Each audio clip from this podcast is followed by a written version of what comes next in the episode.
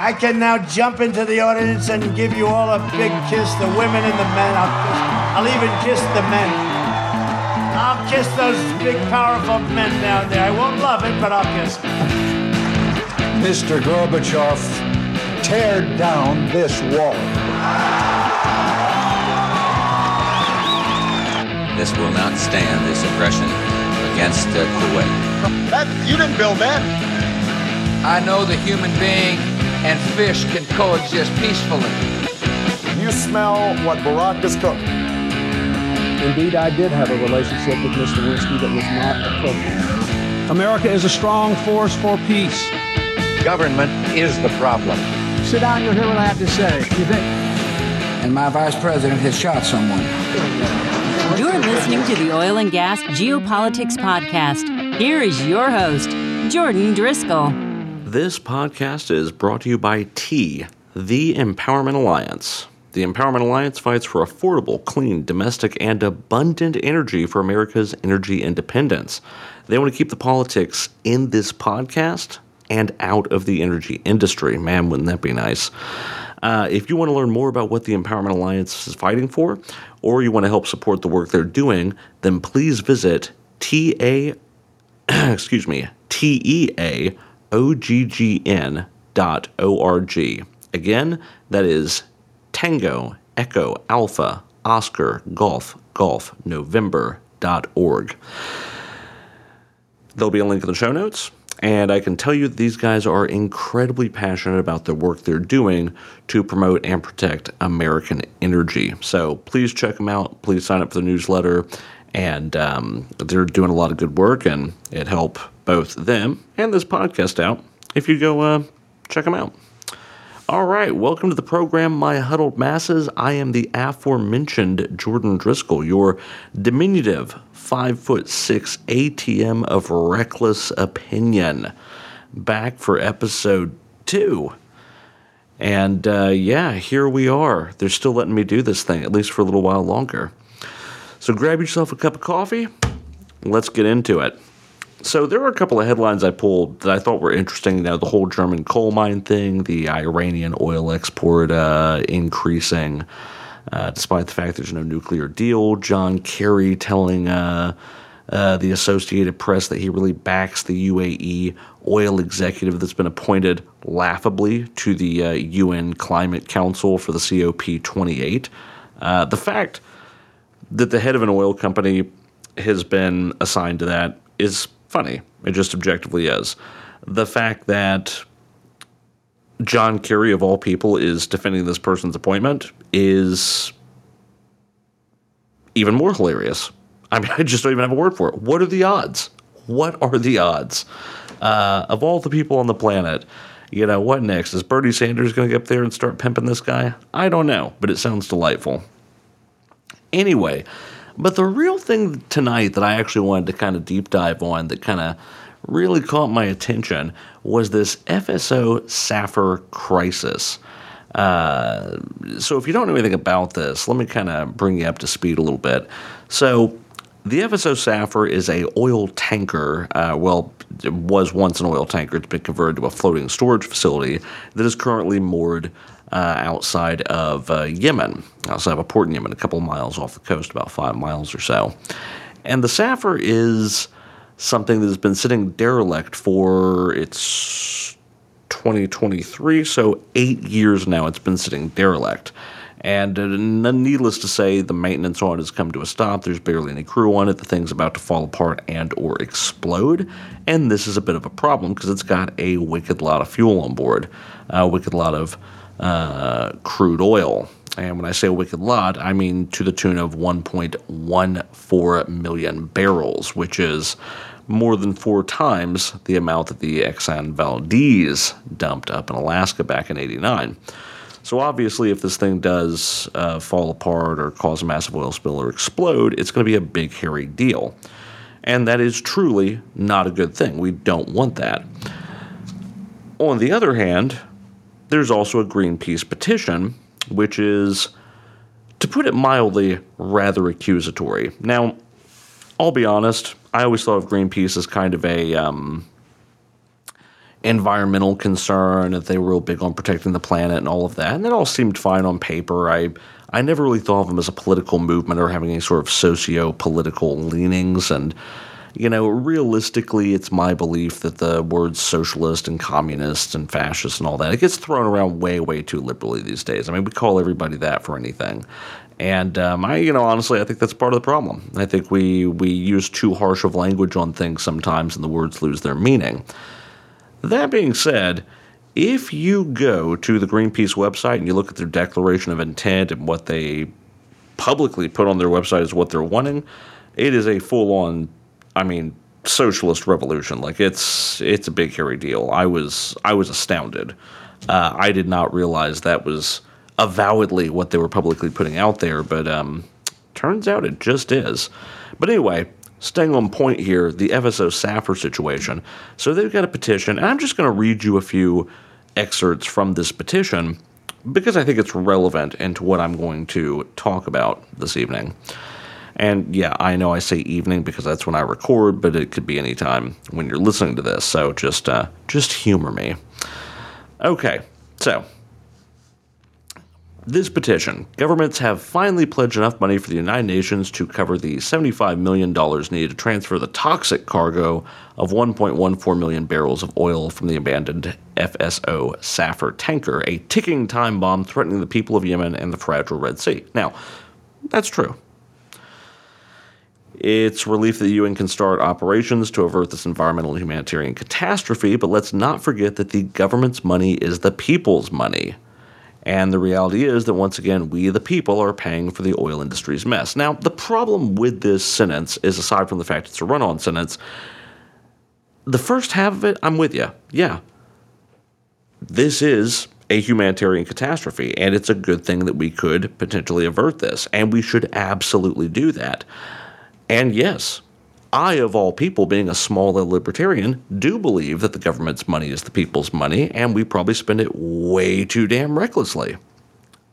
Then you have that comma and the rest of the sentence we, the people, are paying for the oil industry's mess. Now, I'm going to get into this here in a little bit in painstaking depth, but this is not the fault of the people that they're about to say it's the fault of. You could say, yes, the oil industry in the sense that the nationalized oil companies of Yemen are ultimately to blame for this.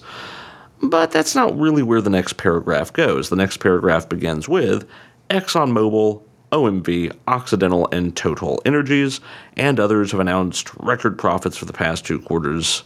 Uh, for the first two quarters of this year, this was written um, last year, and yet none of them have provided funds to enact the UN salvage plan. Not technically true, at least one or two of those has, by the way. Uh, these oil companies have a moral responsibility to fund the operation to protect the people of Yemen and the Red Sea that they put at risk by exploiting Yemen's oil resources for many years utilizing the FSO Safer. They must be held accountable for any potential humanitarian and environmental impact from the FSO Safer. Uh, we want international oil companies to foot the bill. The financial weight of oil pollution should be carried by the polluters, not the people. Tell the oil companies that polluters must pay, not the people. Sign the petition today. Now, here's a problem with this. First off, oh God, where do I even start at this point? So, should the polluters pay the bill? In a perfect world, yeah, they absolutely should. I'm a big believer in you punish the person who commits the crime, not just everybody else that happens to be around. The problem with this is it's not the oil companies, or at least not like the ones they're naming, that are the issue here. Now, are we all ultimately going to want to solve this problem to prevent this accident? The answer to that is yes. And I just gave you the short answer, and I'm about to give you the really long one. But the bottom line is yeah, we all should be pulling it together to take care of this. But this is not the fault of ExxonMobil. It's not the fault of OMV or Occidental or Total Energies or uh, the one they didn't name here that they probably should have is Hunt Energy. Also, not their fault. But yet, they're going after the folks with the pockets that are in the private sector and not the government of Yemen, who is ultimately the person I would say should be blamed for this. And now I'm going to tell you why. And I'm going to tell you why by basically going through four questions. Question one is what the hell is actually going on here? Question two is how the fuck did we get here? And question three, how big a deal is this really? And lastly, where do we go from here? What do we do? Okay, question one what the hell is actually going on? So here's the deal there is a ship docked there uh, that was built in 76, the Safer, and it was parked uh, 4.3 miles off the coast of Yemen in 87. Uh, ultimately, it came under the ownership of the Yemen Oil and Gas Company, who's its last owners, through a subsidy, uh, which are nationalized, uh, is the nationalized oil and gas company of Yemen. They're the ones who own this boat. Uh, the boat itself, I say boat, I guess ship is probably the technical term. Uh, hashtag nautical parlance. At any rate, the ship can hold up to 3 million barrels of crude, and it's currently holding 1.14 million barrels of crude, which has a street value of $80 million, uh, which is, that's a lot of money. It's a nice bit of jingle. Now, currently, the thing has been sitting unmaintained since Houthi forces took control of the coast uh, where this thing is docked in 2015. The boilers on board ran out of fuel in 2017, which means that there is no power to pump out the water um, in the bilge, nor is there any power to pump in inerting gases, which keep the hydrocarbons stable and from uh, bursting into flames or exploding as easily. Okay, so that's that's what's going on. Because there's no money and no people with experience within the Yemenis government, because there's effectively no Yemenis government right now, this thing's just sitting there waiting to have a catastrophe. And yeah, it'll be a big deal if and when it happens. So the the next question is how the fuck did we get here? And I'm going to answer that with a history lesson which you should come to expect from this podcast. So let's begin. Yemen was originally a territory in the Ottoman Empire. Um, of course, as we all know, the Ottoman Empire lost World War One, and uh, many of its over, uh, well, not overseas, but many of its territories were seized by the victors and partitioned off into protectorates or UN mandates that would be administered by the countries that won the war until such time as they were deemed to be self-governing. Um, some other famous mandates include Jordan, um, Israel, uh, and a few others. Uh, Yemen is obviously on that list as well. Okay, so the British have it. Now, the problem is when the British get it, they have uh, sort of a a laissez-faire attitude towards about half the company, the southern half of the uh, company, the country. They have a they have a real strong interest in South Yemen because the southern part of the territory of Yemen is along the coast, and Britain was a maritime power and a major one. And that coastline is at the access point to the Red Sea, which is a really strategically important waterway. On the other hand, North Yemen was a bunch of deserts that the Britain, the British Empire didn't really care about, and they didn't want to get bogged down with all that noise. So they did the only logical thing and said, well, we're going to take half this mandate, we're going to run South Yemen, the northern half of the country, we're just going to split off and make it its own nation, and just that's their problem. They can deal with it. And that's what they did. So that's when you have the Kingdom of Yemen exist, which is basically the northern part of Yemen, and the Brits rule the southern part of Yemen as a protectorate. And this works more or less just fine for a couple of decades. Fast forward to 1962, and you have Nasser in Egypt uh, do his thing where he uh, seizes control of the of the country and starts nationalizing things like the Suez Canal. Uh, Britain and a few others tried to fight a rather abortive little war to sort of stop him, but that didn't really work out, and it got walked back almost instantly. Needless to say, Nasser became a very common name in Arabic countries uh, in honor of this man. And two, it was a bit of an inspiration to some folks in the Kingdom of Yemen. Those folks rose up and overthrew the kingdom government and installed a quote unquote democratic government and renamed the country from the Kingdom of Yemen to the, uh, what do they call it? The Arab Republic, the Yemen Arab Republic. And this happened in 62. Now, keep in mind, you got the Cold War happening at about the same, well, throughout this whole time. And there was a huge amount of really hardcore socialist and communist ideals that were starting to sprout. And that's kind of part of where Nasser came from. And, and that was, you know, happening in Yemen as well.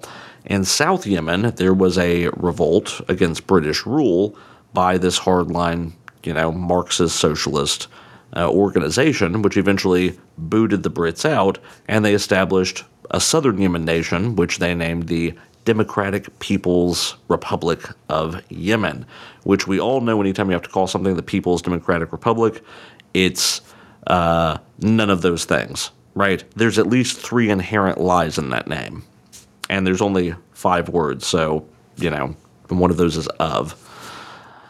So, not good. Uh, at any rate, you've got two kingdoms. You've got the Democratic People's Republic of Yemen, and you've got the uh, Yemen Arab Republic, and they just sort of have to exist with each other. Now, they don't have a necessarily peaceful coexistence. For most of that time, they have a couple of border wars, uh, but nobody really gets involved. And, and I know this is glossing over it into the people of Yemen. It was probably a much bigger deal, but from a global perspective, it was just a little border war between North Yemen and South Yemen, and it, it didn't really have a lot of ramifications at that time. Moving on, you get to 1983. 1983, you have Hunt Oil Company of Dallas, Texas, and they are out there doing exploration and they discover that there is crude in the Marib Desert. And so they team up with ExxonMobil to build a pipeline for the Marib Desert to the coast where they're going to set up a transfer point to offload the crude and get it out of there. They make a deal with the Yemenis government that they get to operate uh, these oil fields and um, it's all going to go just swimmingly, right? Now, about the same time, North Yemen and South Yemen both wanted access to the profits and the benefits of this new oil discovery. And as separate com- countries, this proved rather problematic in a lot of ways. And so, what ended up happening is the discovery of this oil patch actually brought the two nations together. They ultimately began talks to to merge the countries, and in 1990 they did exactly that. The uh, Arab uh, Republic of Yemen and the Democratic People's Republic of Yemen ceased to exist, and they were merged together as one country, the Republic of Yemen. So, the irony here is that uh, an oil company actually managed to come in here and bring two countries together and get them reunited. You don't really read that in the uh, Greenpeace literature, do you? Huh. Interesting. Oh well, I'm sure they'll add it in the addendum. Either way, Hunt Oil's been given a 15 year contract to operate this oil field. Yippee. Things are going fairly well, but in 1996, you may recall there was a pretty deep socialist vein in at least one of these Yemeni countries prior to the unification, and that erupted in 1996 with Yemen deciding to nationalize its oil industry. That means the Yemen Oil and Gas Company became a apparatus of the state rather than an independent or private company. Uh, now, ultimately, this didn't change things too much. The economy was still going good, things were still going relatively decently in Yemen, and Hunt Oil was still operating uh, per their contract all these oil fields as well as this transfer point. Now, this is where the ship, the Safer, comes into play. When Hunt came in there in the 80s, they got ExxonMobil to build this pipeline to get the oil from the fields to the coast, but then they, at the coast, they needed a place to store the oil, right? They needed in a repository. Well, they only had a 15 year contract, so Hunt wasn't going to spend the $100 million to build a massive uh, oil uh, storage facility because they had no idea if their contract would get renewed. So they made the economic decision to create a floating storage apparatus out of an existing to be decommissioned oil tanker. The one they picked was the Esso Japan. It had its engines removed effectively, and it was uh, converted to a floating oil storage facility and brought out there and moored off the coast of Yemen at one of their main ports. And I would tell you the name of the port, but it's it's an Arabic name, and even though I'm half Palestinian, my Arabic is really terrible, as my family will tell you. So I'm not even going to try. Anyway, this thing was named the Safer, and it's moored out there to act as a transfer point. Great. Hunt Oil owns it, and that's all just fine which again, the irony that Hunt Oil is not even listed on this thing uh, with Greenpeace. Ah, there's just so many things, so many things. But carrying on, let's just plow forward. So, in 2000, uh, Hunt Oil's contract came to an end, but the Yemenis government was not ready to take over actual operations of this oil producing mechanism. And so the, the company, Hunt Oil, was given a five year extension on their contract to continue to operate. Okay, cool. So in 2005, excuse me, in 2005, Hunt Oil's contract runs out and it's not renewed. It's not extended. The Yemenis say, We got this, it's all ours. Well, Hunt Oil said, Okay, fine, we're out of here. Um, they sold off the Safer to the Yemenis oil company.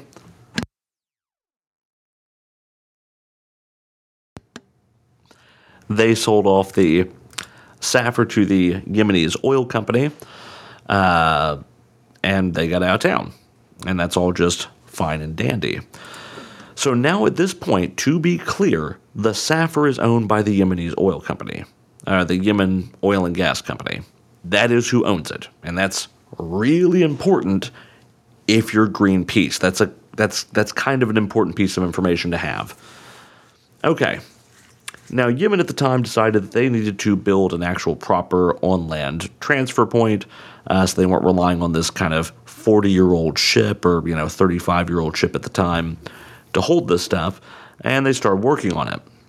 Well, come 2011, you have the Arab Spring sweep across that part of the world, and various different countries were were having all kind of uprisings and revolts about the economy, about government transparency, about uh, individual representation with their governments.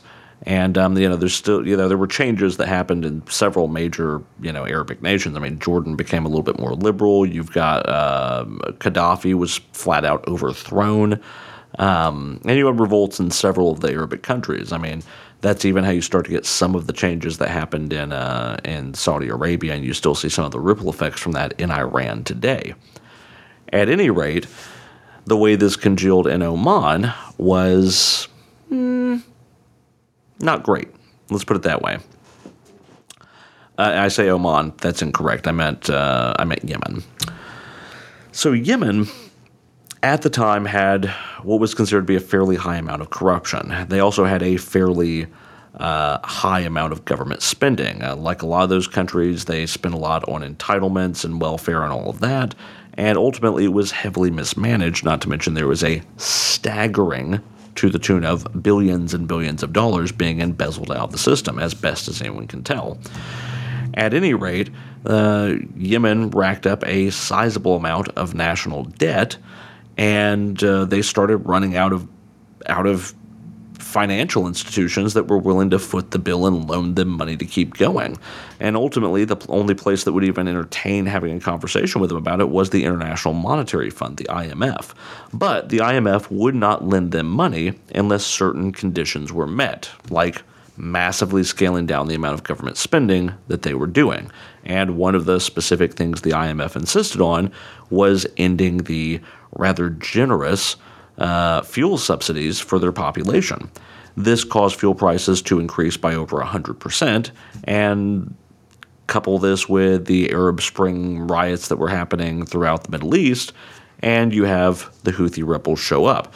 The Houthi rebels ostensibly were against government corruption, they were against uh, uh, graft, and they were against uh, you know anything involving their government, you know, doing what they considered selling out to Western powers, and they very aggressively uh, started pushing back on that during these protests. And the situation was a little dodgy. So by 2012, the only solution that anyone could come up with was a coalition government where they allowed some power sharing with these Houthi rebels. Now, the Houthi have an interesting relationship with Iran. Uh, publicly, everyone denies that Iran is actually directing what the Houthi movement is doing. Uh, they deny that they supply weapons to them. They deny, Iran does, that they, they are really all that directly involved. The strongest language that Khamenei has, has put out there is that they're spiritually our brothers, and we support what they're doing. That being said, we've found proof and evidence that the the Houthi rebels have been armed by Iran and they've been getting weapons from North Korea as well. And while I don't think there's evidence necessarily yet that proves Iran is actively telling them what to do, it's pretty much all but assumed. Um, and this causes complications because, with this being an Iranian backed organization, uh, this is an issue with Saudi Arabia, which is one of our biggest allies. And we'll talk about that later. Uh, but Saudi Arabia has a very contentious relationship with Iran, and they have a bit of a Cold War happening in the Middle East where they are trying to stymie any of Iran's uh, gaining of influence. So, seeing an Iranian backed Houthi rebel group getting a power sharing arrangement in Yemen was a bit of a problem for them because they saw that as Yemen possibly becoming an Iranian proxy state if things went too far. At any rate, this power sharing arrangement did not last long. By 2014, it falls apart. The Houthi rebels feel that uh, the government's not doing enough or not doing the things they want. They're not solving things to their satisfaction. And they full on storm the capital, uh, get rid of most of the government institutions, replace it with a revolutionary council, and declare the Constitution is, uh, is no longer a thing, right? They, they cancel the Constitution, they seize control of the government, and they install themselves a revolutionary council. Guess who else has a revolutionary council? That's right, Iran. What are the odds? Now, if you want to get an idea for whether or not we think the the you know what the diplomatic situation that you're getting into with the Houthi rebels is, let me give you their actual stated slogan. Okay, this is what they publicly put out there as as their their their slogan. God is great, death to the US, death to Israel, curse the Jews, and victory for Islam. Okay. that's the slogan. Now, that's still the slogan they evidently are rolling with because they've been uh, interviewed and people have talked to them, and they've even tried to walk this back. There was a, a I believe it was with a, a BBC reporter where they said, uh, well, you know, that is the slogan, but it, it doesn't actually, we don't mean that literally. We mean that figuratively. We want death not to everyone in the U.S., but specifically to U.S. policies that are um, manipulating our country. And we, we don't want death to Israel. We just we just want the policies that affect us to be taken care of, and, and so on and so forth. And I'm going, yeah, that's a pretty weak fucking defense, man. Uh, I don't know that I buy that. It kind of sounds like bullshit. It sounds like you're just making something up to not sound like you're totally evil, which in and of itself kind of sounds totally evil, but just not very competent evil. So, yeah, this is the level of political discourse that we can expect in any kind of interactions with the Houthi. But here we are. The Houthi have taken over the government. The uh, presidential government that existed in Yemen at the time makes a retreat to Saudi Arabia and sets up basically a government in exile, and civil war ensues. Saudi Arabia, not terribly surprising, decides that they are not on board with this. And the reason is because they don't want to see this strategic strong point and and this nation fall under Iranian control or an Iranian sphere of influence. So Saudi Arabia, with the U.S. helping them, and by helping them I mean providing military intelligence, and uh, we sell a lot of weapons to Saudi Arabia, a lot of munitions. Uh, Saudi Arabia launches military operations against the Houthi rebels in Yemen. Now, this in and of itself has not gone terribly well. Uh, the Saudis tend to just attack whatever the hell they want to attack there. Civilian targets, military targets doesn't really seem to matter. So they're a bit liberal with their uh, their their uh, fighting, and that's caused a lot of backlash. The Houthi rebels, on the other hand, are getting more and more sophisticated weapons and have started striking targets with ballistic missiles in Saudi Arabia, and so the situation kind of just seems to keep escalating and escalating and escalating. Needless to say, By 2015, with active military operations, guess what stops functioning? The Houthi rebels control a large chunk of the country, but the pre- the presidential government uh, still controls a little bit of it. But nobody really has control over the finances. Nobody has any real control over over governmental operations, and so chaos is effectively reigning. And on top of that, the Houthis control the section of the coast where the Safer's docked. By 2016, uh, the Safer was basically declared uninsured because nobody was paying the insurance premiums. And the skeleton crew on board had gone from 50 people to seven people who just couldn't get off the boat and are now dubious as to whether or not they're even getting paid by anybody since while the Yemenis oil company exists, it's kind of completely stopped operations because there's absolute chaos across the country. And so now you've got the ship with 1.1 million barrels of oil on it, sitting there with seven people on board trying desperately to keep the thing running, uh, while civil war rages on across the country. And to make matters worse, the civil war is not even a two party civil war. It's not just the Houthi rebels and the government in exile, it's also three other parties. Let's talk about that for a second. So, first, you have the Houthi rebels who control a large chunk of the country, including the coastline around the Safer. Okay. Then you've got the government in exile backed by the Saudis and tacitly the United States trying to reestablish the presidential government over the whole of Yemen. Then you've got the Southern Transitional Council, which is backed by the United Arab Emirates. And what these guys want is to actually just go back to the old ways and just break the southern part of the country off and recreate South Yemen and say, you know what? The Houthis are mostly in the north. That's your problem. Fucking deal with it. We're going to be our own independent country again. Best of luck to you. So that's the Southern Transitional Council's position. Needless to say, the Houthis want the whole country and the government exile wants the whole country, so they're not really happy with this transitional council situation. But wait, there's more. Who else could possibly be interested in having a chunk of Yemen for themselves? Well, if you guessed Al Qaeda, you'd be correct. So, Al Qaeda founded, and this is actually their terminology. This is actually their terminology. They founded a new branch in the early 2000s called the Al Qaeda Arabian Peninsula. And yes, they referred to it in a lot of their literature as a branch, like it's a fucking bank or something.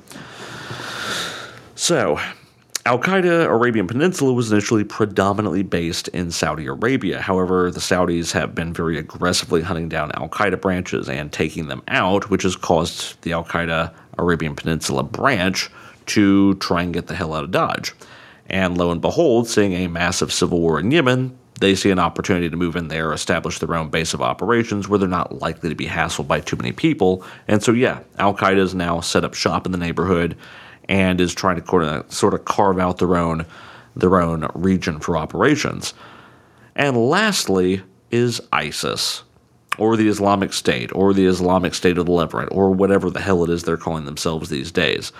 Um, uh, yeah. ISIS has also popped up in Yemen, taken some territory, and declared that the whole of Yemen is part of their global caliphate, and they're going to have a bit of that too. So you've got, count them, five different armed factions fighting to control a, a country that is like the size of South Carolina. Like, it's not a big country. Uh, and a lot of these are not real good people. I mean, anywhere where you've got ISIS and Al Qaeda and then some other folks fighting over some territory, not a good situation. So Yemen is in complete chaos at this point. Now that we've established that. now, everybody has acknowledged that this tanker situation is a problem, but the question is what's to be done? So the Houthis have made it very clear that if anybody tries to come and get to the the the the Safer, they're going to open fire on them and or the tanker and blow everybody straight just straight to hell. Uh, the reason is the Houthis want the oil in the tanker so that they can sell it and have that money to fund their operations. So of course they do. After all, they spent years literally bitching that. Uh, oil companies had been pillaging their nation and, and all of this, and now they want to sell oil to make the money to carry on their war machine. I mean, the irony is really something. At any rate, they don't want anybody going there because they want to make sure that they keep a hold of the oil. They want the ship repaired, but they don't have the technical means to repair the ship. And at this point, the ship is in such bad shape that it's not even repairable. They just have to get the crude off of it and hope that there's not a massive accident in the meantime. In 2020, there was in fact a massive water leak in the engine room. A pipe just corroded through from sitting in salt water for eight years without any maintenance and started flooding the ship. Uh, this five to seven person crew on board worked for literally days and finally managed to stabilize the situation enough to effect temporary repairs and keeping the ship from sinking. But the Houthis have not allowed anybody else to go out there and to try and stabilize it or do anything. They just want to sit there until they can get the oil, but they don't have the means to do it, nor do they have the money to keep this boat maintained. And keep in mind, maintaining this this ship, the Safer, is not a cheap prospect. When the government was actually functioning, it was $8 million a year in maintenance to keep this thing afloat and in good order. Let's face it, they've got a five way civil war. Nobody has $8 million floating around to deal with the situation. And by the way, funnily enough, in two years, you would have spent as much in maintenance on this thing as there is oil actually stuck on it. But there we are. So, the Saudis, on the other hand, do not want Yemen to get the oil. They don't want them to have the money from this because that's going to continue to fund their war machine and make this conflict drag out even longer. And by default, the U.S. doesn't necessarily want that. Um, and so we've got this sort of standoff between parties that are going, well, we really need to get that out of there, but they won't let us take it out because they want the oil, but we don't want them to have the oil, and back and forth and back and forth. The UN, meanwhile, was asked to do something about this, but they didn't have the, and I'm not joking, they didn't have the money in the budget to address this issue, so the UN literally had to crowdsource a fund to raise 75 to 85 million dollars in order to effect an operation to solve this problem. And that solution is to get a tanker, go out there, uh, pipe out some of the, the bad gases that are building up, pump in the inert gases, move all the oil to another tanker. That tanker will then do something which no one has an answer to yet. Will they sit there in the same place in a war zone and wait for the situation to sort itself out? Will they go to another port and wait? Will they just sell the oil for themselves? Who the hell knows? But you have to get off onto this tanker and then you have to haul this giant rusted hulk after you've cleaned out the interior to a scrapyard somewhere to be scrapped. Um, they've got the money for this at this point, but they've struggled to get the Houthis to allow this to happen and guarantee that they will not just kill them if they show up to start working on this. Now, you might be thinking, okay, how big a deal is this really? And that is our next question. Well, the problem is there's a lot of crude on this thing, and as it currently sits, uh, the worst case scenario says that if this thing actually cracks open and leaks, it will put out, uh, just by math of what's on there now, more than four times the oil that was in the Exxon Valdez spill in 1989. So that's a problem. The other problem is that geographically, where they're at has a lot of ramifications. Keep in mind that this ship is moored near the mouth of the Red Sea. If they crack open and dump a million barrels of oil at the mouth of the Red Sea, for weeks to months, you're going to have to shut that straight down while the situation gets cleaned up. And I don't know if you looked at the globe lately, but the entrance to the Red Sea is kind of important because it's at the south end, and at the north end of the Red Sea is the Suez Canal, which is one of the busiest, most important shipping lanes on planet Earth. You guys might recall a couple years ago, as last year, year before maybe, uh, for about a week the Suez Canal was shut down because some idiot jackknifed their boat in the uh, in the canal and just completely clogged it up, and they couldn't get the ship out. And there were huge, huge consequences. I mean, stuff all across the globe was getting backed up. There were shipping overcharges. Stuff was getting lost. Stuff was getting bottlenecked. It was a big, hairy deal. It was all over the news. That was one week of the Suez Canal being down. Imagine it being down for up to three months while they try and clean up this oil spill if it happens. That's a huge economic impact globally. Okay? So that's a problem. The other thing to keep in mind is it would be a massive ecological disaster. I mean, you're talking about four times, uh, four times the volume of the Exxon Valdez uh, getting dumped in places where there's fisheries and and a lot of really great coral reefs and mangrove forests and all this sort of stuff on the coast that are really you know important ecological things. And let's be honest, it'd be really terrible if this stupid of a situation fucked up one of the few nice things in that neighborhood right now, right? So that would be no good, to say the least. But then you also have to factor in that there is a humanitarian aspect of it. Yemen has a, an economy that's totally collapsed and a government that's virtually non functional. They've already had a huge problem with famine. There's been an estimated 85,000 people that have died from famine since the Civil War started. Right now, one of the few things bringing in food to that country is the coastal fishing industry. And if this thing cracks open five miles off the coast, it's going to wreck the entire coastline or the vast majority of the coastline of Yemen and basically kill that entire industry and very likely cause some massive famine in Yemen. But wait, there's more. If this thing cracks open and spills its oil, you have to keep in mind this is the mouth of the Red Sea. There are several nations Yemen, Saudi Arabia, Djibouti, Oman, several others whose water comes from the Red Sea. They get their drinking water by desalinizing the seawater and making drinking water. The problem is, if that water is just completely tanked over with oil, it's going to cause a massive problem with with there not being enough drinking water for the people. The current estimates put it at about 8 million people will be impacted by this uh, and not have drinking water. So you're talking about some really gargantuan ecological, economical, and humanitarian problems. And what's shocking about this is it's one of the most preventable things that could happen. Yes, the Houthis want their money from the oil. Yes, they want to control that so they can fund their little civil war. But at the end of the day, they're literally gambling, gambling with the lives of not just their people, but a whole lot of other people in the region, just so they can have this little this little bluffing game with Saudi Arabia and the U.S. to figure out if they can make eighty million dollars off this oil. I mean, that's just insane to me.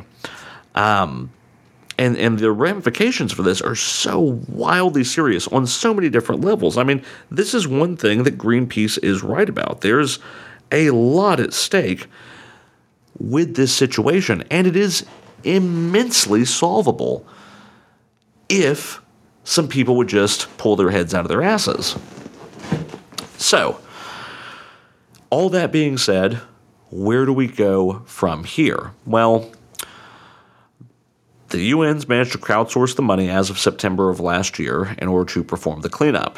They supposedly have a memorandum of understanding with the Houthis that will authorize them to bring in another tanker, do the cleaning, do the transfer. The other tanker has to supposedly stay in that neighborhood for the time being because they, by God, want their oil.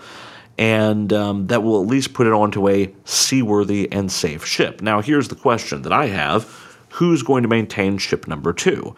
The the Houthi government, such as it is, can't afford to do that. Oil tankers are not exactly what you call cheap, and so how is that plan going to work long term? Yes, it will put the oil into a container that's not as likely to cause a massive ecological disaster today. But if this isn't resolved in a timely fashion, you're in the exact same boat. We just bought ourselves another decade. All right, so that's one thing. The other thing is that there are some complications with getting a tanker that big. Right now, oil tankers are not cheap on the open market, and the prices have gone up from the point in time which they initially crowdsourced the funding to now. Uh, the UN says that they are working on it. They have commitments from people to provide the extra money, and they believe in the next couple of months they will start working on this. But this has already taken eight years to solve, and the ramifications of fucking this up are so incredibly massive that it's truly amazing to me that as a planet we have not come together and said, okay, this is a real easy fix. We're just going to deal with it. And yes, I understand the military and economic complications that go behind this, but if it goes bad, it goes real bad and it's expensive for a lot of people in both money and human lives, and that ain't good. But to circle this all back around to Greenpeace blaming the oil and gas industry, let's be clear about something here. They're blaming all these oil and gas companies for being responsible, saying we should be footing the bill. And you know what? To a point, yeah. All of these super major companies should have donated money to try and fund this thing. Absolutely. Not because they're responsible for it, but just because it's the obviously smart thing to do economically, right? They all have a lot of shipping going out of the Red Sea, and if the Red Sea shuts down, it's going to cost them a lot more than a couple million that they chip in to help pay for fixing this mess. And regardless of whether or not they pay for it, it doesn't change the fact that the United States, or more importantly, the UN, who's been running point on this, has done a pretty piss poor job of actually orchestrating a successful cleanup, since it's still not cleaned up. Still not solved. We still could have a massive ecological disaster regardless of all this if people don't get off their duffers and move in a more expeditious fashion. But at the end of the day, blaming oil and gas industries, uh, who one did not own the Safer, right? That was owned by the actual nation state of Yemen. It was owned by the Yemen Oil and Gas Company, which is a nationalized oil and gas company. That is a state apparatus. This was owned by the government of Yemen. And yeah, I get it. You want to point the finger and blame somebody. You want somebody to be the bad guy on this. I, I get it. That's fair. But at the end of the day, there's not an easy finger to point at this. Yeah, the Yemenis government should have sorted this out. They shouldn't have let this happen. But also, they're having a five way civil war with ISIS, Al Qaeda, and a whole bunch of other folks. It's just a thing that happened. There's nothing you can do about that. The only thing we, as planet Earth, can do is collectively say, well, y'all will have to figure that out. We're going to at least take care of this one thing. But at the end of the day, here's the thing. To my mind, blaming the oil and gas industries of the US and, and all of that for this situation is asinine, right? Yeah, at one point in time historically, a US company did own, own the Safer. It's also not contested that it is now owned by a nationalized oil company of Yemen.